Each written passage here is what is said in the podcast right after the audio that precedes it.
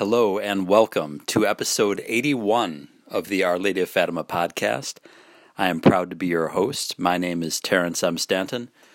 This is being recorded on the evening of Wednesday, January 26th, 2022. We are continuing our look at the Fatima Crusader, issue 128, the winter 2021 going into 2022 edition. And today we're going to feature an article by Eric Birmingham, and it's called The History of Revolution. Once again, this magazine is available at the Fatima Center website located at fatima.org. He begins by saying, The beginning of the revolution. The history of revolution began with Satan's refusal to serve God. Non serviam, I will not serve. It will end with the death of the Antichrist near the end of the world. Ultimately, evil will fail, and God will reign forever in heaven, with his angels and his saints. The demons and the damned will spend eternity in the fires of hell. The history of the world is a chronicle of the battle between the forces of good and evil. Venerable Mary of Agreda describes the creation and fall of the angels in Mystical City of God, Book 1, Chapter 3. God created angels on day one of creation and gave them a command to adore him, which the good angels did willingly, but the bad angels did reluctantly. God then informed them that the second person of the Trinity would assume human form and that they would be expected to adore him as well. The good angels rejoiced, while the bad angels resisted. Finally, God told the angels that a woman would be created, who was to be queen of all creation, and whom they would admit as a superior.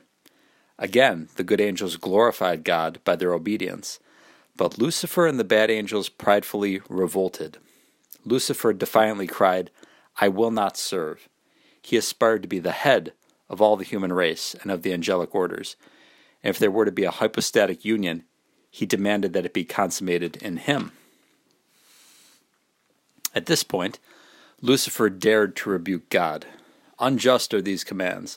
An injury is done to my greatness, this human nature which thou, Lord, dost look upon with so much love, and which thou dost favor so highly, I will persecute and destroy. God responded with his judgment. The woman would crush Lucifer's head, and salvation would happen through her humility. The bad angels lost their right to the places reserved for each of them in heaven, which, according to some visionaries, will be filled up by humans. They say that the world will not end until all of the empty places are filled. The revolution continues on earth. In essence, revolution is a going against the right order established by God. Thus, all acts are revolutionary, which go against divinely revealed truths, natural law, and rightly established authority legitimately exercised. A true counter revolutionary is one who upholds and reasserts God's right order, be it in the church, the state, the family, or even in one's own self. This understanding makes it clear why the devil is the ultimate revolutionary. Above all, Satan desires to falsify the true worship of God on earth, and even to have man worship him, just as he tried to tempt our Lord to adore him. Matthew 4 9 he continues to try to lure all men through their pride and sensuality into false religions, especially paganism, atheism, and Satanism. As Scripture asserts, all the gods of the Gentiles, pagans, are demons. Psalm 95 5. Thus, pagan rites are devil worship. Some form of paganism dominated the history of the world from shortly after its creation until the establishment of the Catholic Church. After only ten generations of humanity, God looked out on the world and saw that the wickedness of men was great on the earth, and that all the thought of their heart was bent upon evil at all times. Genesis 6 5. He was grieved and decided to put an end to all creatures having the breath of life, except for those who were to be preserved in Noah's ark. After those incorrigible revolutionaries had been purged from the earth by the flood, the spirit of revolution quickly took root again. The first civilizations developed in Sumer, what is now southern Iraq, and were immersed in paganism. Amazingly, only one line of Noah's descendants preserved the true religion until the time of Abraham. The Israelites who entered the Promised Land were instructed by God to eradicate all vestiges of the pagan Canaanites. But the whole nation was later corrupted through Solomon and his wicked pagan wives. Consequently, they suffered destruction and exile during the Babylonian captivity. Fortunately, the Israelites mostly learned their lesson, and idolatry was less common up to the time of Christ, except that at one point the Maccabees had to cleanse the land of evil influences from the pagan Greeks. Paganism fosters the Antichrist. During the Babylonian captivity, the prophet Daniel had a dream, chapter 2, about the pagan kingdoms that would succeed one another from that time until the establishment of the kingdom of God, which would last until the end of the world. These were the Babylonian, the Persian, the Greek, and the Roman kingdoms. He also had dreams concerning the Antichrist, his three and a half year reign, and his destruction, chapters 7 and 8. One set of verses suggests that the Antichrist will have demonic powers. And after their reign, when iniquities shall be grown up, there shall arise a king of a shameless face, and understanding dark sentences, and his power shall be strengthened, but not by his own force, and he shall lay all things waste, and shall prosper and do more than can be believed, and he shall destroy the mighty and the people of the saints, according to his will, and craft shall be successful in his hand, and his heart shall be puffed up, and in the abundance of all things he shall kill many, and he shall rise up against the prince of princes, and shall be broken without hand. Daniel 8 23 through 25. Pope St. Pius X speculated that the Antichrist could have been alive in his day. Obviously, that was not the case, but things seemed so bad to him at the time that he wrote this in his first encyclical letter, E Supremi, on the restoration of all things in Christ, 1903.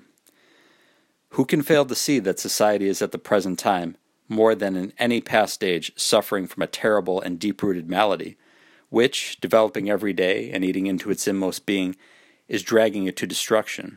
You understand, venerable brethren, what this disease is apostasy from God. When all this is considered, there is good reason to fear, lest the great perversity may be, as it were, a foretaste, and perhaps the beginning of those evils which are reserved for the last days, and that there may be already in the world the son of perdition, Antichrist, of whom the Apostle speaks. Malachi Martin suggested in his book Windswept House that there had been an enthronement of Satan in the Vatican in 1963, right about the time of the coronation of the newly elected Pope Paul VI. If true, this surely gave the devil ample opportunity to work evil in the Vatican. The 1971 construction of the Pope of the Paul VI audience hall, sitting on the boundary between Vatican City and the city of Rome, appears to be evidence of his work, considering its resemblance to the head of a snake and the hideously irreverent sculpture of Christ behind the stage. Even if the Antichrist is not yet alive today, he must be coming soon. And his forerunners have been very busy. Various prophecies suggest that after his three and a half year reign, the Antichrist will finally be killed directly by St. Michael when the Antichrist attempts to ascend into the heavens. Anyway, all the revolutionary pagan kingdoms were foreseen by God, and they will eventually be brought to an end the rise and decline of Christianity. Christ and Christianity were born into the Greco Roman pagan world of Caesar Augustus. It was not until AD 313, with the Edict of Milan, that Christianity was legalized in the Roman Empire. It took many centuries after that for the pagan element to be displaced, even just in Europe. Finally, by the time of St. Francis, passed away in 1226, the old pagan ideas had just about been eradicated from that part of the world. However, their eclipse did not last long. Christendom peaked in the 13th century with the construction of the Chartres Cathedral, St. Thomas Aquinas' completion of his Summa Theologica, and the glorious reigns of St. Louis IX of France and his cousin St. Ferdinand III of Castile. After this greatest of centuries came the Hundred Years' War, 1337 to 1453, the Black Plague, 1346 to 1353, and the Western Schism, 1378 to 1417.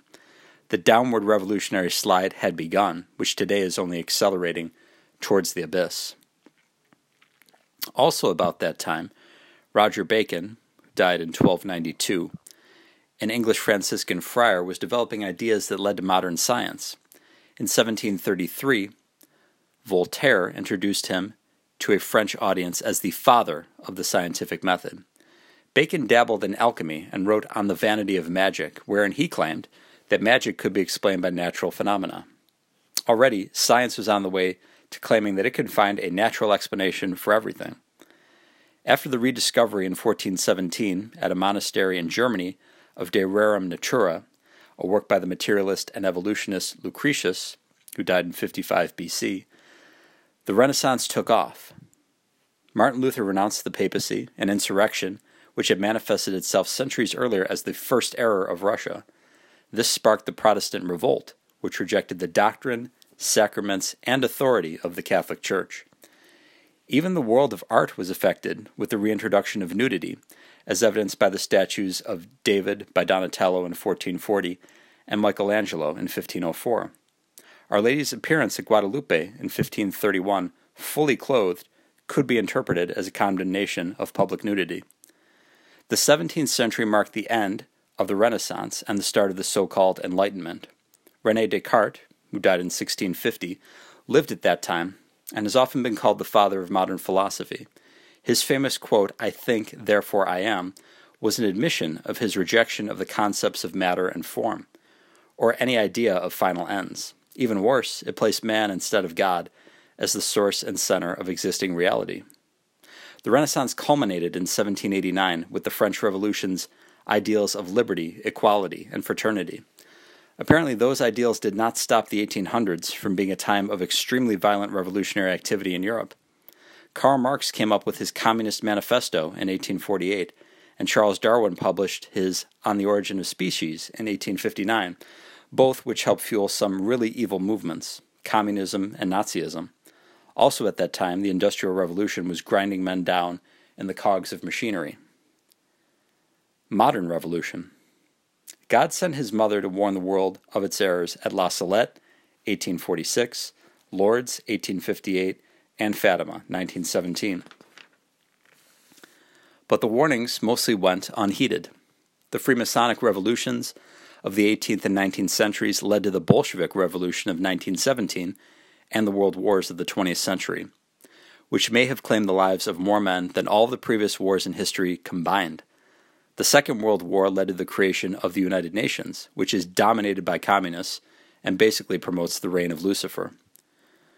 The 1960s was a period of sex, drugs, and rock and roll, revolution in the world, and the modernist revolution in the church, not to mention the height of the Cold War. The Cuban Missile Crisis brought the world to the brink of nuclear war in 1962. Student and labor revolutions heated up then as well. Saul Alinsky, was an infamous community organizer who was active during that time.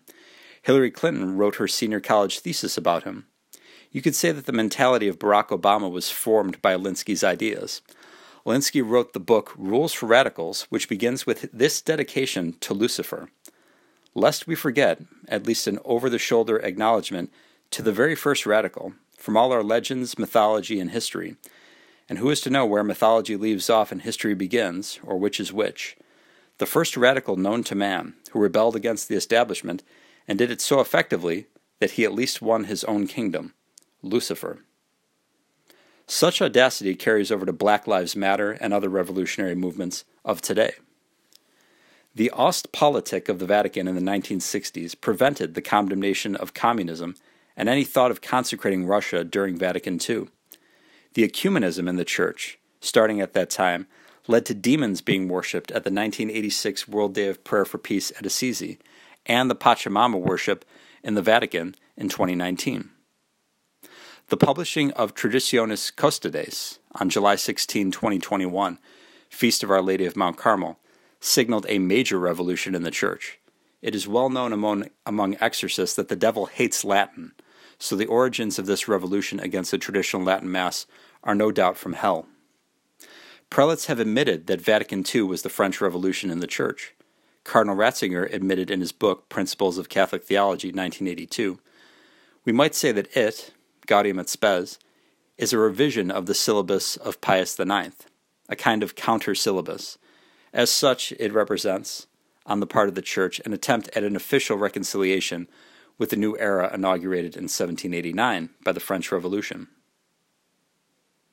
Not only that, as Pope Benedict XVI, he admitted that Vatican II was an attempt to correct the relationship between the Church, which he thought was in error, and the world. And we knew that the relationship between the Church and the modern period was a bit in conflict, beginning with the error of the Church in the case of Galileo Galilei. We thought we could correct this wrong beginning and find the union between the Church and the best forces in the world in order to open up the future of humanity, to open true progress. So we were full of hope, of enthusiasm, and of the will to do our part for this thing. Farewell Address to Priests at the Vatican, February 14, 2013. It is interesting that the very next day a large meteor exploded above Chelyabinsk, Russia, near the town Yekaterinburg, where Tsar Nicholas II and the Romanov family were executed on July 16, 1918. The Great Reset being talked about now means the complete control of the world by communist revolutionaries. They're using draconian measures to carry out their plans. The rise of pornography, drug use, and suicide attest to the origins of this man made hell on earth. The phrase, they adored the dragon in chapter 13 of the Apocalypse, refers to satanic worship, the pinnacle of revolt against God. Just recently, the Satanic Temple of Texas filed suit to defend its religious right to engage in child sacrifice as a spiritual ritual when the state of Texas attempted to limit abortion. End of the current revolution. The logic of the revolution inexorably leads man deeper into error, immorality, and the rejection of God. Renaissance humanism replaced God with man at the center of creation. Protestantism rejected the Catholic Church, the mystical body of Christ. But to reject the Church explicitly is to implicitly reject our incarnate Lord. This inevitably led to rationalism, materialism, and the growth of Freemasonry, an intentional rejection of the divinity of Jesus Christ. Yet, if one rejects the Son, one necessarily rejects the Father. Evolutionism and materialism reject God as the creator of all things. Atheism rejects the very existence of God. Communism is the spread of atheism across the world, which views man as a soulless, material commodity to be used and disposed of at the whim of the powers that be. That is the foundation upon which the New World Order rests. We are at the very brink of its implementation, with the mask mandates, lockdowns, quarantines, vaccine passports, cancel culture, mass immigrant displacement, social credit scores, and everything else involved with the Great Reset. Our Lady has gone to great lengths to save us from this.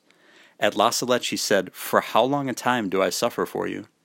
Is what she asks too much in return for our deliverance? One wonders how bad things will get before God will act.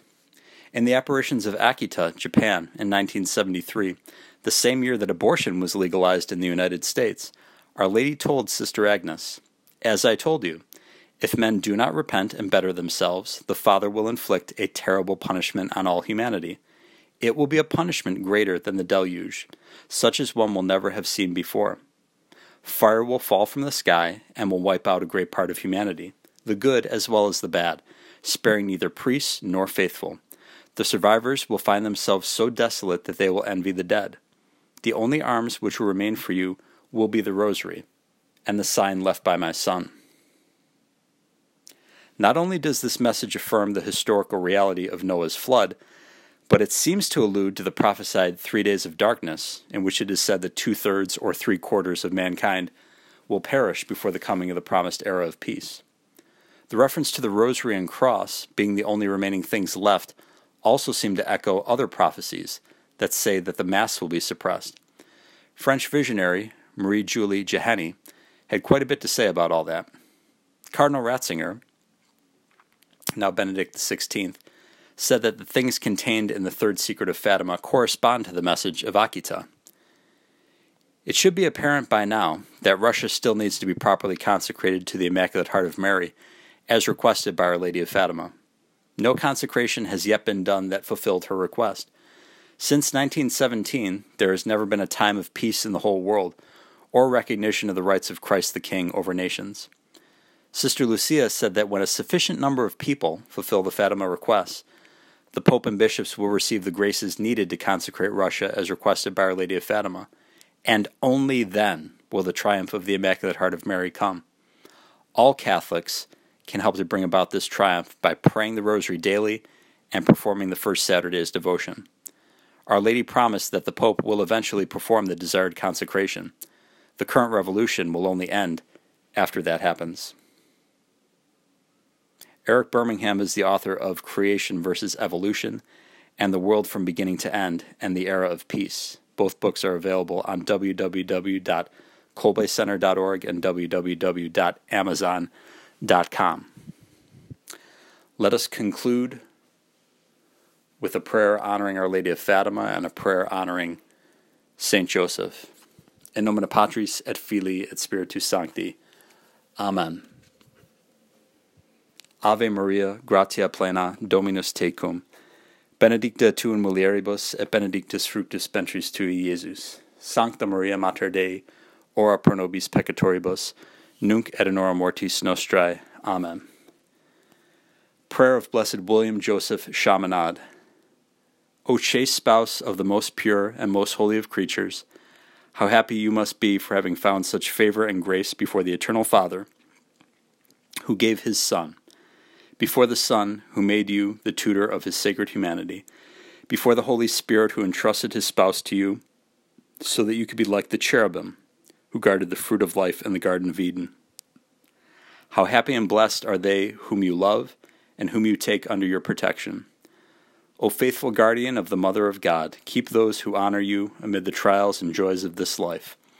Lovable tutor of Jesus, help your servants in the dangers and difficulties of their exile. May they feel the effects of your love. Obtain for them devotion to your spouse, fidelity to your Son, unfailing respect for the Eternal Father who reigns with the Holy Spirit through endless ages. Amen. Virgo potens, ora pro nobis, Sancti Joseph, terror daemonum, ora pro nobis. Thank you so much for listening to the Our Lady of Fatima podcast. Please share it with everyone you know. I will conclude by echoing the sentiments of Mr. Birmingham, please pray the rosary every single day. Do the five first Saturdays devotions. If you've already done it on five consecutive Saturdays, as I'm sure many of you have, please continue to do it. Please continue to honor Our Lady. Please continue to love her. We can never love her enough. Goodbye, and God love you.